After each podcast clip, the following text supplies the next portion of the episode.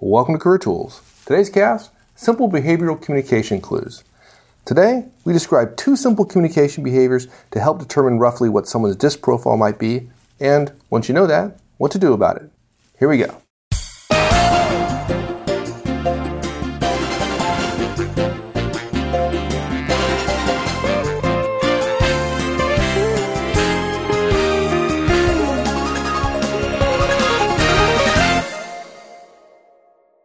Okay, folks. Sorry for the uh, the audio quality. I've gotten a couple comments about audio quality. Unfortunately, sometimes when we travel, as we are often doing for clients, if we're going to keep to uh, our schedules of creating podcast, we which we've never missed, right? We we have never missed. Right. Uh, well, actually, actually, one I, Christmas. One Christmas we did. We, we, took a week off. We took a week off. But yeah. other than that, we've been um, and sometimes, sometimes you one, at least once or twice you had to record a podcast by yourself. That's right. Um, yeah, so yeah. like we're committed to doing this. So right. again, we we Years we actually now. do like producing high quality audio because we know it makes the listening experience a lot better. But occasionally, yeah, um, and unfortunately, the business model of giving away all the stuff you know for free tends to compound in a way. Multiply. If you took zero to the infinitieth power, you right. get zero. right. So we're here I before can... a two-day gig with a client. Uh, we were asked by a client who's a big fan through the through the podcast to come and spend two days with uh, top twenty managers in his company, and so we're in a hotel together for a so, change. So there you go. So okay. So enough. Enough. I guess uh, that's enough of an apology. So so let's talk about what we're going to talk about, which is looking at you know, talking about communication styles, right? We get a lot of questions about DISC profiles, particularly when we provide them to clients at conferences, right? And and those of you who've taken the DISC pro- behavioral profile before know why we get those questions because it is yeah. incredible. It's amazingly accurate, and frankly, one of the things I love about it, it's not about personality. Yeah, it's about behavior, right? And, and, and in fact, I was going to say, you mentioned conferences. We've just started giving everybody who comes to the management conferences a disc as well, and we weave that in a little bit. Not because we're terribly sold on disc uh, in isolation, but rather that we believe that the single most frequent thing that managers do is communicate and communication is what the listener does. So that means you've got to understand where other people are coming from. And the way people tell you where they're coming from is how they behave. And by understanding how others behave and having a way to approach other people, not a label, but a way to approach, a way to see, a way to hear other people, really more effective. So, um, yeah, it really is accurate and we love it. Yeah, it's great. Now, the, the challenge that folks have with with this sometimes, unless they've been to one of our communication conferences, is that they say, "Look, okay, I, I understand it. I, I've listened to some of your podcasts about DISC. I know how knowing somebody's DISC profile could help me be a better communicator, since communication is what the listener does, right? But not everybody I meet, or not all the important people I know or need to influence, have taken the DISC behavioral profile.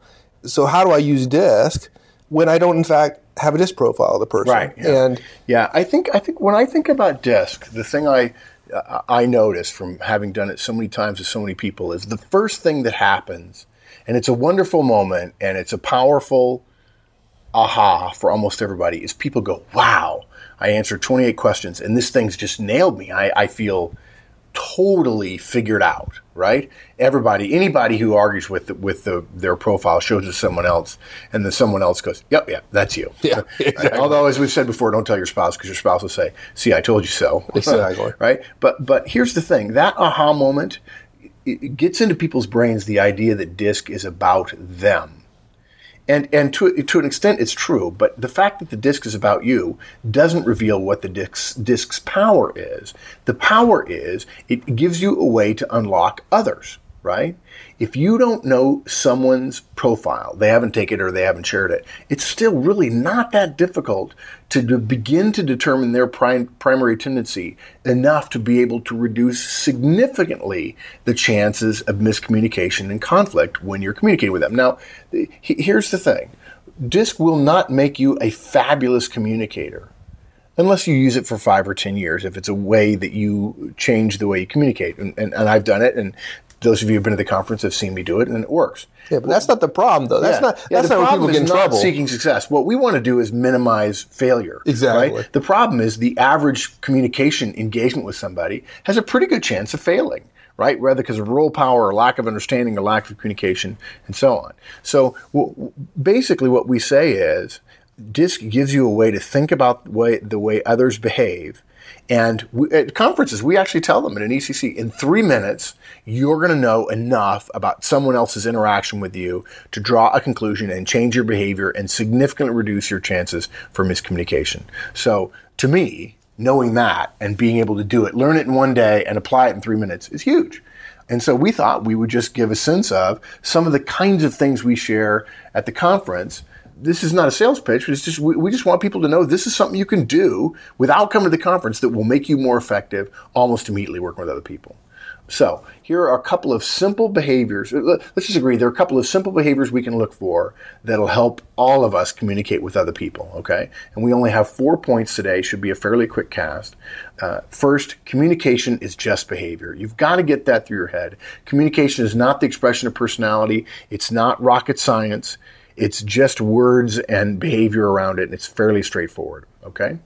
Number two, we recommend you use the basics behind DISC, and the two things that DISC DISC asks is uh, is a particular person assertive or reserved, relatively speaking, and the other question is do they tend to lean toward people things or do they tend to lean toward task things? Mike's watching me right now and seeing me lean to the left or the right, or bra- uh, uh, motioning toward up when I say assertive and down when I say reserve. For those of you who know DISC, which are all behaviors. Right, yeah, right, yeah. So those are the two questions we ask, and it gives you, if you think about a, a, circle with four quadrants, the top half is assertive, the bottom half, bottom hemisphere is reserved, the right hemisphere is people, and the left hemisphere is task. And so the question we want to ask ourselves is, if I could, if I could spread the field a little bit, if I could think about, i- i- is a person more this or more that? What might I look for? And that's what this cast is about. Our point three is, if you want to decide whether or not somebody's assertive or reserved, all you need to do is pay attention to whether they interrupt you when you're talking or whether there's a pause after you're done talking. It's as simple as that. That's all you need to do. Do they interrupt me? Do they talk before I'm finished talking or do they tend to pause? If they interrupt, they tend that person, that's one data point to help you sense they're a more assertive person, so they tend to lean toward the top hemisphere, which is D or I.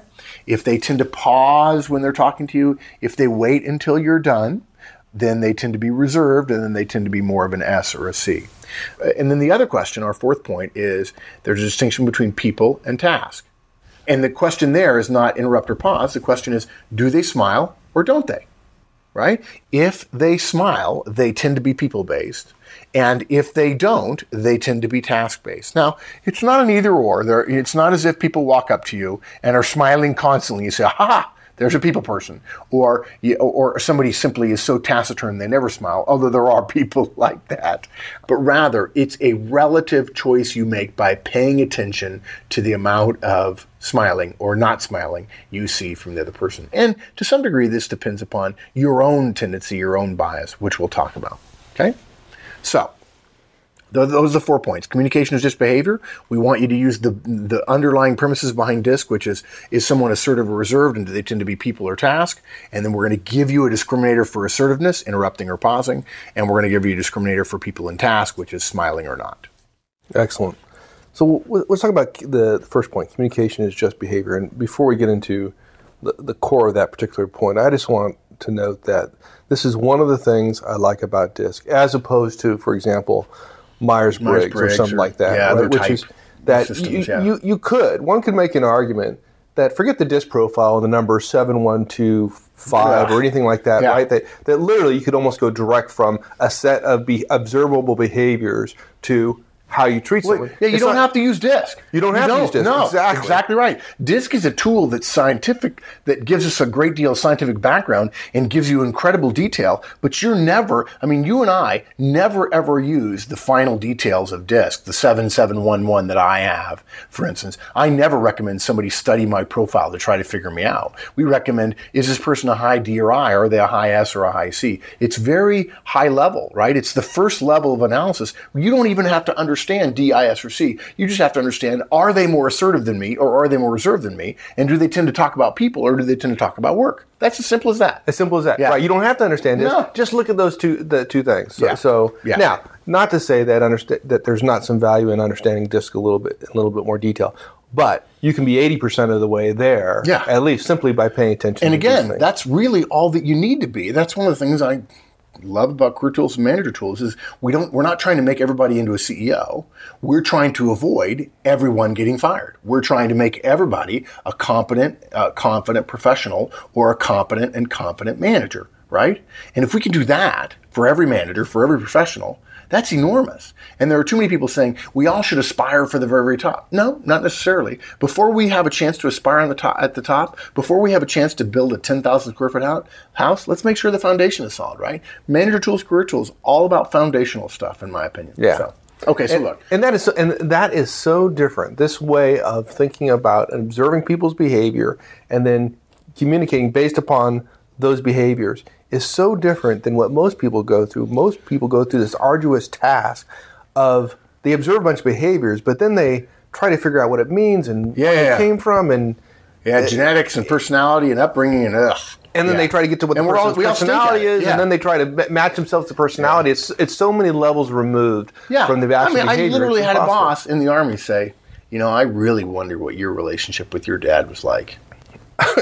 I'm like, what, sir? What are you talking about? I had to call him sir because he outranked me. Like, he, well, he's you do this and this and this and this. In my experience, I've seen people like that. I know. I, said, I, know "Sir, your history in the uh, yeah, I know not every person that outranked you you called sir, but that's a different story, not for the air. But but I mean, it's like, uh, sir, do you have a psychology degree? No, it's just something I do in my spare time, thinking about other people's motivations. No offense, folks. If you're thinking about your people's motivations, you're wasting your time because you're not smart enough to figure it out, and their motivations will change. But it, what we found is behaviors don't change all that much. One of the light bulbs moment we've had from our use of the basic premises behind DISC in terms of communicating more effectively is how often we make the work of communication hard. What most of us do is is we interact, right? We we watch and listen to their behaviors, and we literally, like you said, we try to guess at personality, and it just. I mean, I literally, you see, if you were here, if you were like Mike, you'd see me with my head in my hands, going, "It's it's, it's so frustrating." Um, so look, everything that that's interesting about this is that all the analysis, all the psychology, psychologizing, it's all in the service of predicting future behavior. That's why people do this stuff. That's why people talk about it, why they think about it. In other words, they say, let's watch their behavior now. Let's interpret, let's guess, let's analyze, let's psychologize about what that means. Then let's use all that to figure out what they're going to do the next time we interact with them. There are a couple of problems with this. The first is as I said, we're not any good at it. You're not, folks. You're probably not a psychologist. Just because you got a psychology degree, you're not a psychologist. You're not a psychiatrist, certainly, right? Most of us, anyway. Um, we don't really know what somebody's background is. We don't know what their motivations are, and you're guessing at it, right? The other problem is that this is completely unnecessary. Let's not bother trying to guess at the motivations and intent. And by the way, DISC doesn't talk about that terribly much. It talks about behaviors. Let's not guess uh, at the intent of somebody's behavior in order to determine what their future behavior is, when the easiest way to predict future behavior is to assume that their present behavior will be repeated in the future.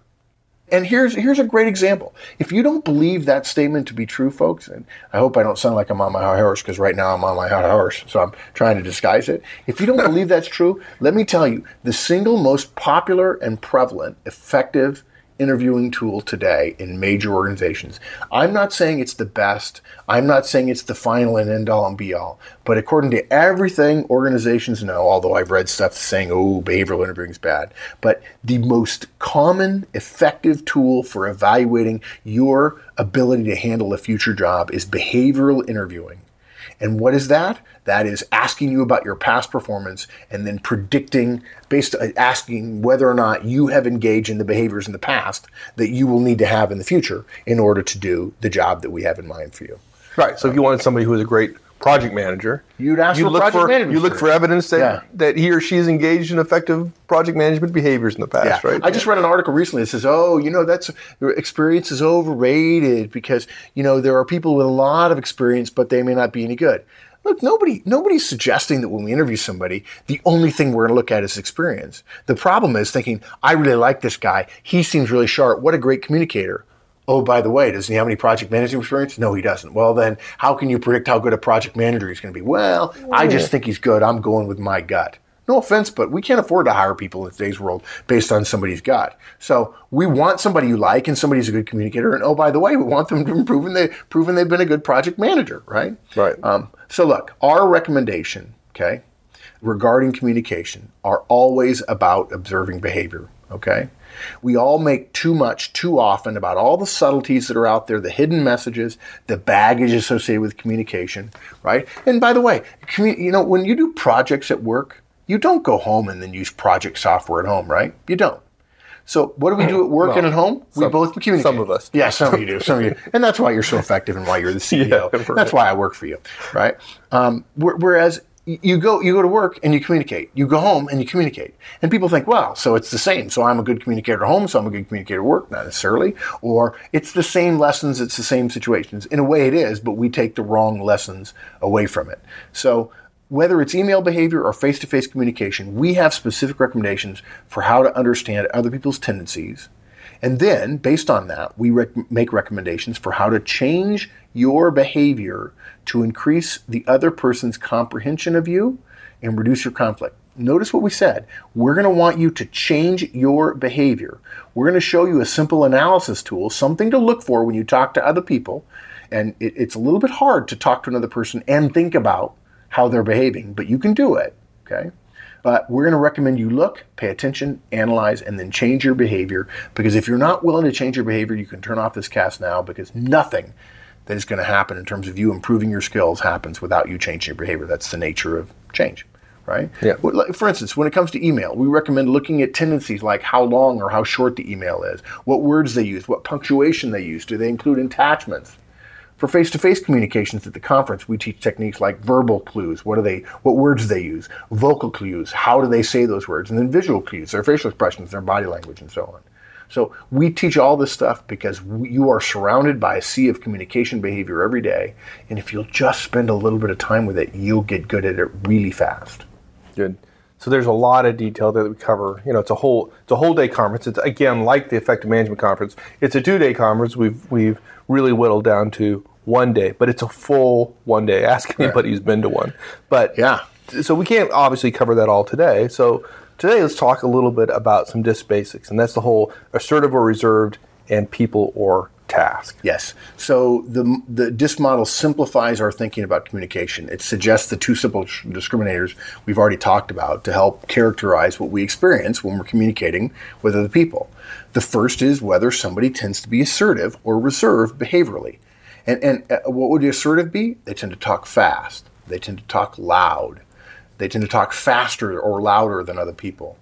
These, the again, these are thought of as assertive behaviors. Um, for those of you who know DISC, those are the D's and I's of the world. But again, you don't need to know DISC to have this help you. Okay? Do they speak slower, more slowly than someone else? Do they speak less loudly than other people? That oh, do, do they have pauses? Right? That would be seen as tending toward reservedness. Okay, S's and C's for those of you who know DISC. The second behavioral tendency is whether somebody tends to be people or task focused. People focused folks tend to talk more about themselves and about other people. We joke that high I's, like me, unfortunately, uh, are famous for saying, Enough about me. What do you think about me? Um, right? So, people focused folks talk about themselves and other people, and they engage in behaviors that many of us would describe as friendly or warm. They touch other people. They ask how they're doing. They share stories. They sh- they use other people's names. They ask questions to engage the other person, and then respond to the other person and tell a story that makes themselves and others look good. Okay. Task focused people, on the other hand, tend to be more focused on tasks, on work. On they talk about processes and systems.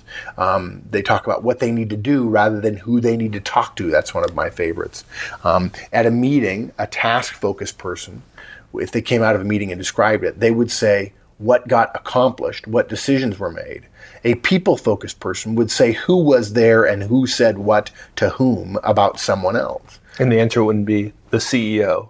Yeah, yeah. Bob Jones. That's right. Yeah. Right. If, if a people person talked about somebody, they would talk about the person. They would say Bob or Terry or Jane.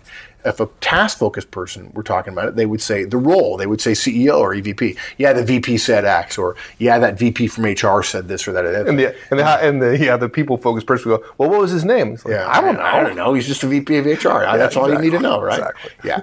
And again, for those of you who know, the D's and C's are on the task side of the equation, and I's and S's are on the people side.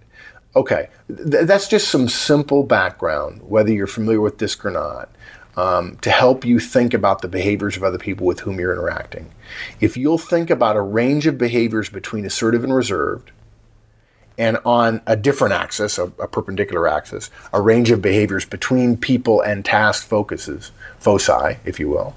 It makes it easier to think about the thousands or really millions of behaviors thrown at every day. This is a basic template to categorize, to organize the behaviors that happen in front of you all day. Right.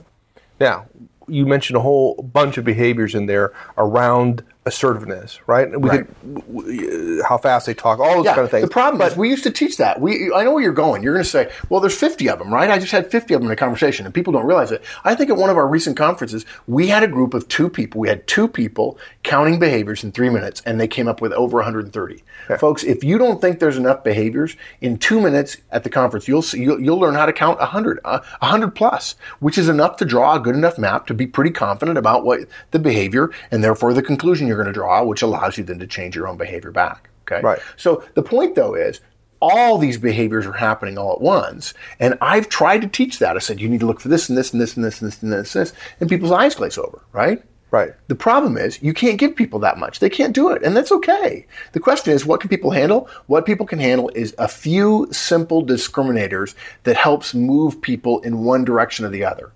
And the first one is, and when it comes to assertiveness, is how quickly they talk or how slowly they talk after you talk. People notice that. In fact, people have an emotional response to people. A lot of people have an emotional response to being interrupted, right? So the question is, particularly if they're reserved. Yeah, exactly. Like if I interrupt you, you don't care. I don't you care. care. less. Keep talking when I'm talking. I don't care as long I can, I can listen to you while I'm talking. I'm a really good talker, by the way. exactly. And as long as we're talking about me, it's fine. I hate saying that.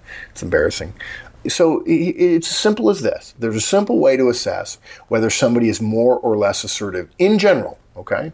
I know you could argue, I don't know what the mean of assertiveness is. Don't worry about that. The simple question you want to ask is do they interrupt you or do they tend to pause after you've spoken and before they begin talking? So, as you're talking with someone, a, a simple tool, pay attention to how quickly they talk after you've spoken. Do they start talking before you're done? Separate from your emotional response to being interrupted or the fact that you know they had to be thinking of what they were going to say before they started talking. If they start talking before you're finished, then they were really not listening a long time before you were done. Separate your emotional response to their behavior from an analysis of their behavior. Are they interrupting you? Okay. Or do you notice that they wait for you to finish before they talk? So if somebody starts talking, like the fraction of a second you've completed your sentence, have I interrupted you or have I paused? What do you mean a fraction of a second?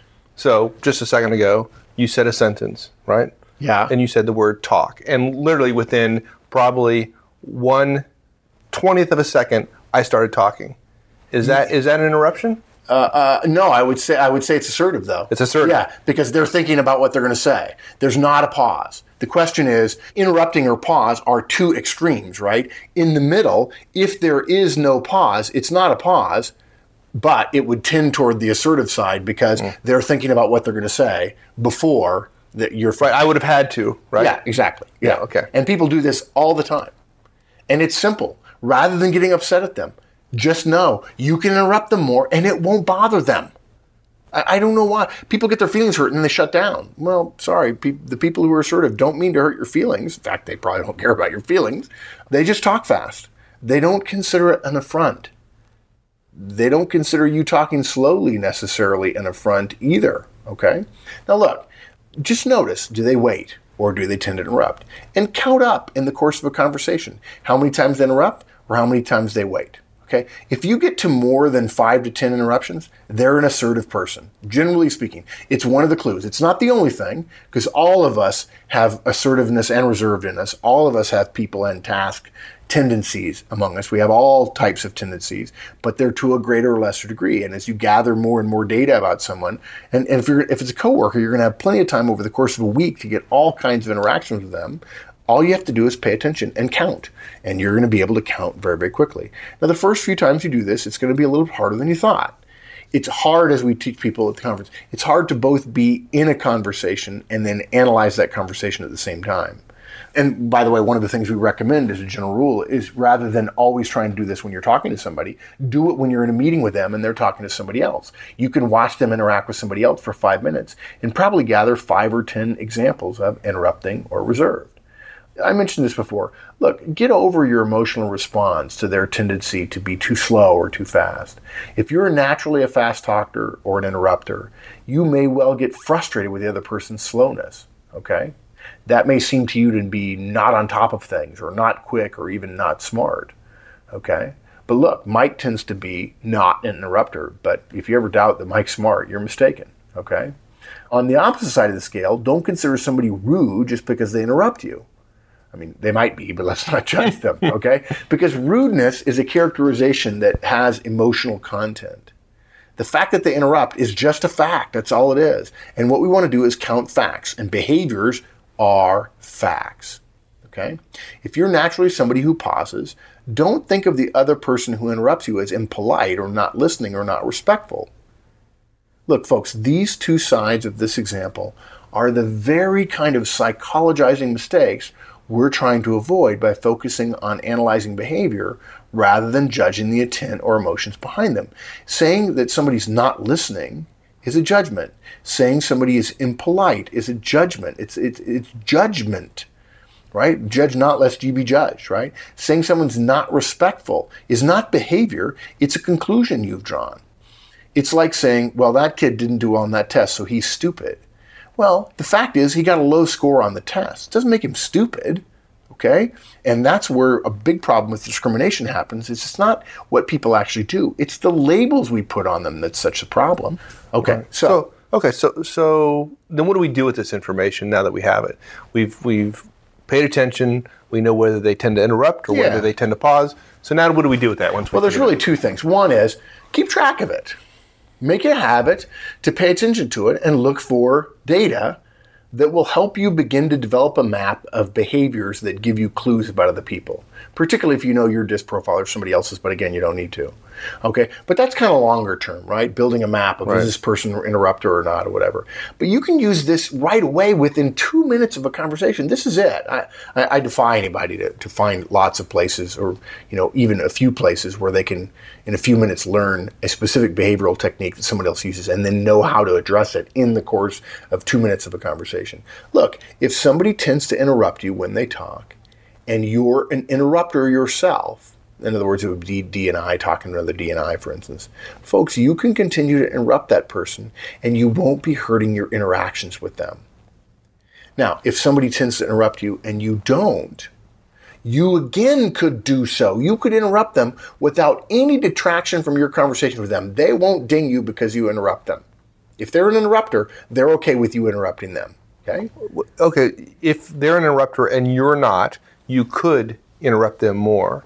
Right but to you, that might be if you're not the interrupter, that may feel rude. So yeah. Actually, it doesn't feel rude.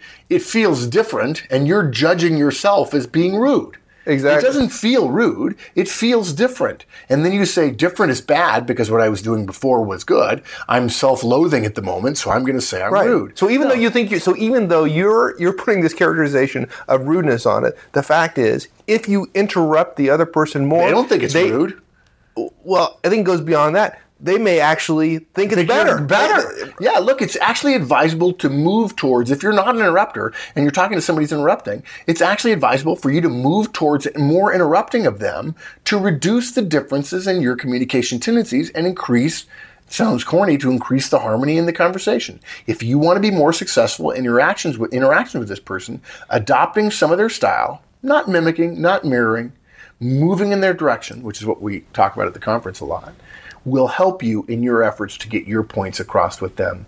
Look, if you're different than somebody, if your natural tendency is different than them, and you want to be yourself, and you want to let them be themselves, you are essentially endorsing a gap that probably your communication skills can't bridge. The height of respect is to say, they're good, I'm good. What they do is okay. I'm not going to label it rude or stupid or slow, and I'm going to move in their direction.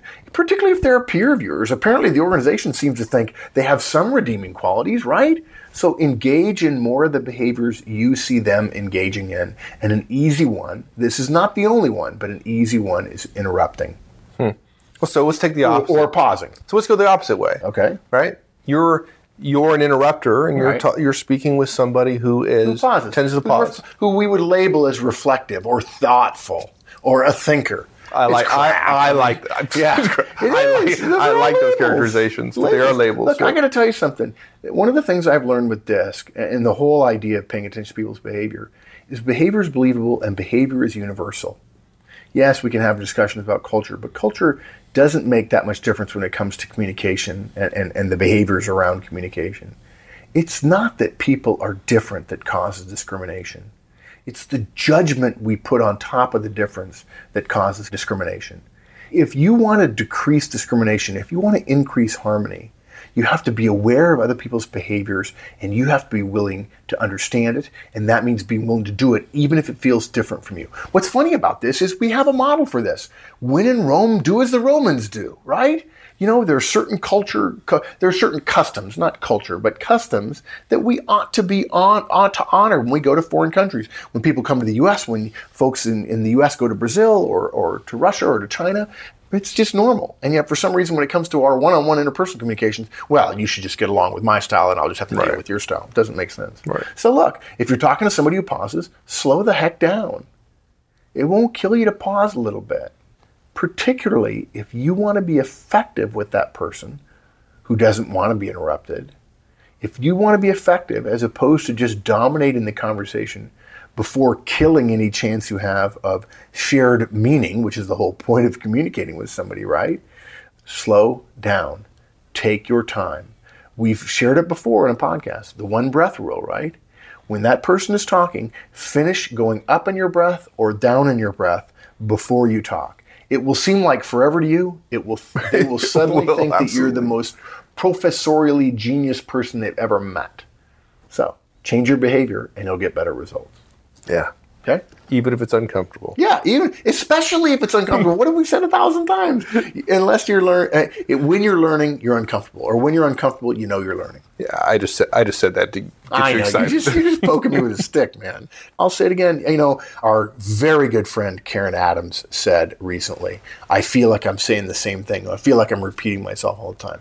Classic CEO statement, right? Over and over and over again. Repeat the message. What, what's Horstman's law about organizational communication? Say something seven times. Half your people will tell you you heard it once. I'm going to say it again. This is the single most powerful tool I've ever learned in my professional communication life, and communication is the most frequent thing we all do in our professional lives. This tool alone, understanding the differences between you and other people and how you behave, and changing your behavior to reduce the conflict and the tension, has been the single most important thing in making me an effective communicator in my life. You may choose to say I'm not an effective communicator. That's fine. That's your that's uh, somebody else's call. But compared to the way I used to be, I'm really effective. right, right. Okay, so we talked about assertiveness, right? Right, Inter- right. Whether they Assertive tend to or reserved, interrupt yeah. or whether they they pause. So let's talk about the people tasking you, that other axis we Yeah, it's the same thing. The assertive and reserved axis is actually vertical. There's top and bottom, right? Whereas the people task is horizontal and there's a left and a right. Left is task, right is people. So again, those who tend to think about people tend to smile more than those who tend to think about tasks. Remember now, neither is right or wrong, just different. People who are people persons interacting with the non people persons. A good example is marketing talking to IT. We've used this example five million times, I think. You know, when marketing talks to IT, they think they're all dolts. They say these people aren't they're not smart. They don't follow jokes. They don't. They don't tell stories. They don't. They, they, I, I think they're fairly cool. I don't trust them. Uh, they don't shake hands. They're not uh, communicative. They answer in vague and uncertain ways, and uh, they're not willing to engage. They're not willing to be collaborative. Right? I mean, have you not heard that from somebody in marketing before talking about IT? Uh, once or twice. Well, okay, so what's the other side of the coin? What do the IT people say? Marketing people are a bunch of fluff heads, right? Did they ever get any work done? All they do is sit around and pat each other on the back of how great they are. They're always smiling, always telling some story, and I'm burning budgets sitting here in this meeting. I can tell you exactly how many dollars per minute it cost me and my team to be in this meeting with these really important marketing people who do nothing but sit around and talk about their double frappe, no whips, cream skim soy latte thingy right? Right. Um, you know, so yeah, I'm, I'm waiting for the joke here because this is Yeah, all right. true. this is all true. it's true. In all humor, there is truth, right? Look, when you're conversing with someone, or again, when you're watching them converse with somebody else, note how often they smile. Would you say, and you don't need to know anything more than this, you don't need an analytical framework. Would you say they smile easily or they don't smile very much? Now, look, believe it or not, you can actually count the smiles of other people, right? If you want to test this, compliment somebody during the course of a conversation with them. Some people smile when they say thank you, and some people don't. If you're somebody who smiles a lot, you might be surprised at how unsmiling it will seem for someone else to not smile when you compliment them you compliment them and you think, well, of course they're going to smile. I, I feel good when people compliment me, so I smile, and and so therefore you say, well, if they don't if they don't smile, they must not feel compli- complimented. In fact, that's not true at all. They're just analyzing what you're saying, and they may be asking why they're why you're saying it. They're just rude. That's all. They're just yeah, rude. right? So if you're somebody who see, expects someone to smile and they don't, they're not being rude. They just don't tend to think of smiling as a high frequency behavior. Smiling to them doesn't seem to be a thing that will be helpful. That's all it is. It's not that they're rude. It's not that they're scared. It's not that they're a loner. It just means they don't think of smiling as something they do a lot. If you're not somebody who smiles now, you might kind of chuckle at how much some people will light up when you compliment them. Okay, now, sorry, they're not actually lighting up, which just goes to show you even our vocabulary isn't behaviorally based, right? We, we've, we've created this entire vocabulary around describing behavior, which is really not actually the behavior. It's just, it's analogies around the behavior. You know, he's a top guy. He lights up a room. Yeah, that's not really true. we hope it's not true, right? So the question is, do they smile a lot? So, and then the question you asked earlier, what do you do? What do you do? Okay. If you notice somebody smiling more than you naturally do, Oh God, you're gonna tell me oh. I've got to oh. smile, right? Okay, there's a seven step analytical process you need to go through, or you could just smile more. Okay? Yeah, it sounds simplistic. And you know what? We were doing this. Mankind was doing this stuff before there was digital technology, before there was silicone on a chip, before there was fire, before there was a wheel. Okay? Mankind communicated with one another and smiled and and established trust through basic communications tens of thousands of years ago. Okay, it's simplistic because communication is rooted in, a large part hardwired into our brain, and and frankly, we're all so busy with so many things. Some simple things to move forward are the way to start. Look, it's really simple in this way if you remember why you're doing it, you're going to be more persuasive and effective in your communications with other people if you smile more to people who tend to smile more than you do. You know what I'm gonna do?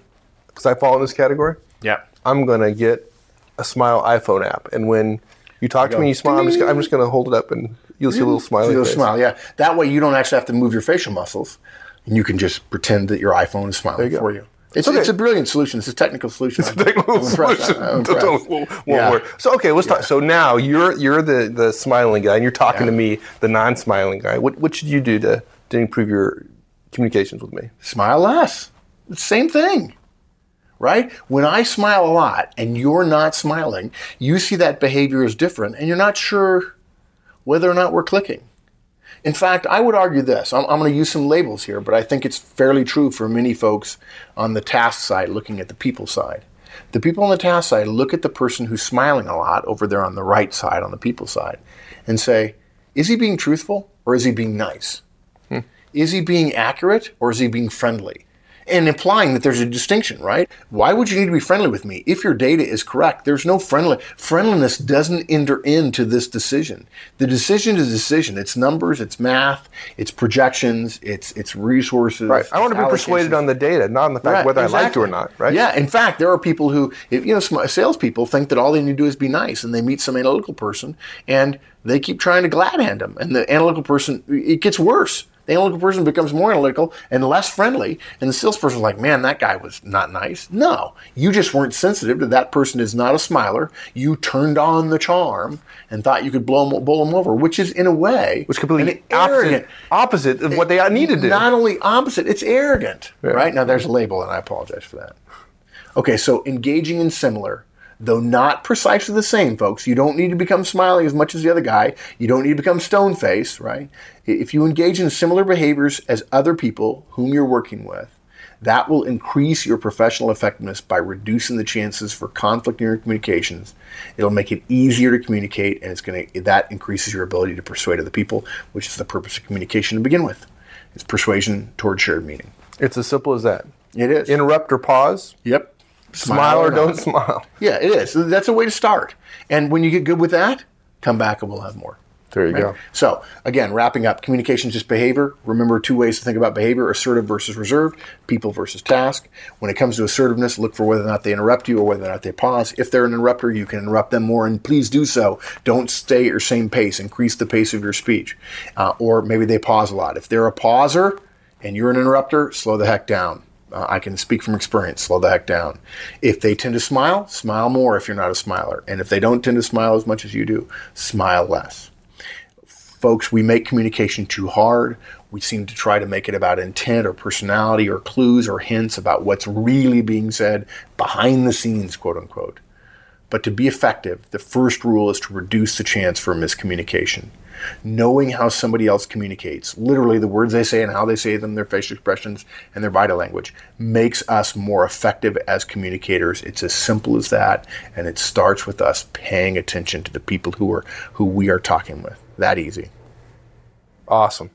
Thanks, my friend. Thanks, partner. All right. Thanks for joining us, everyone. We'll see you all again next week. In the meantime, have a great one. So long.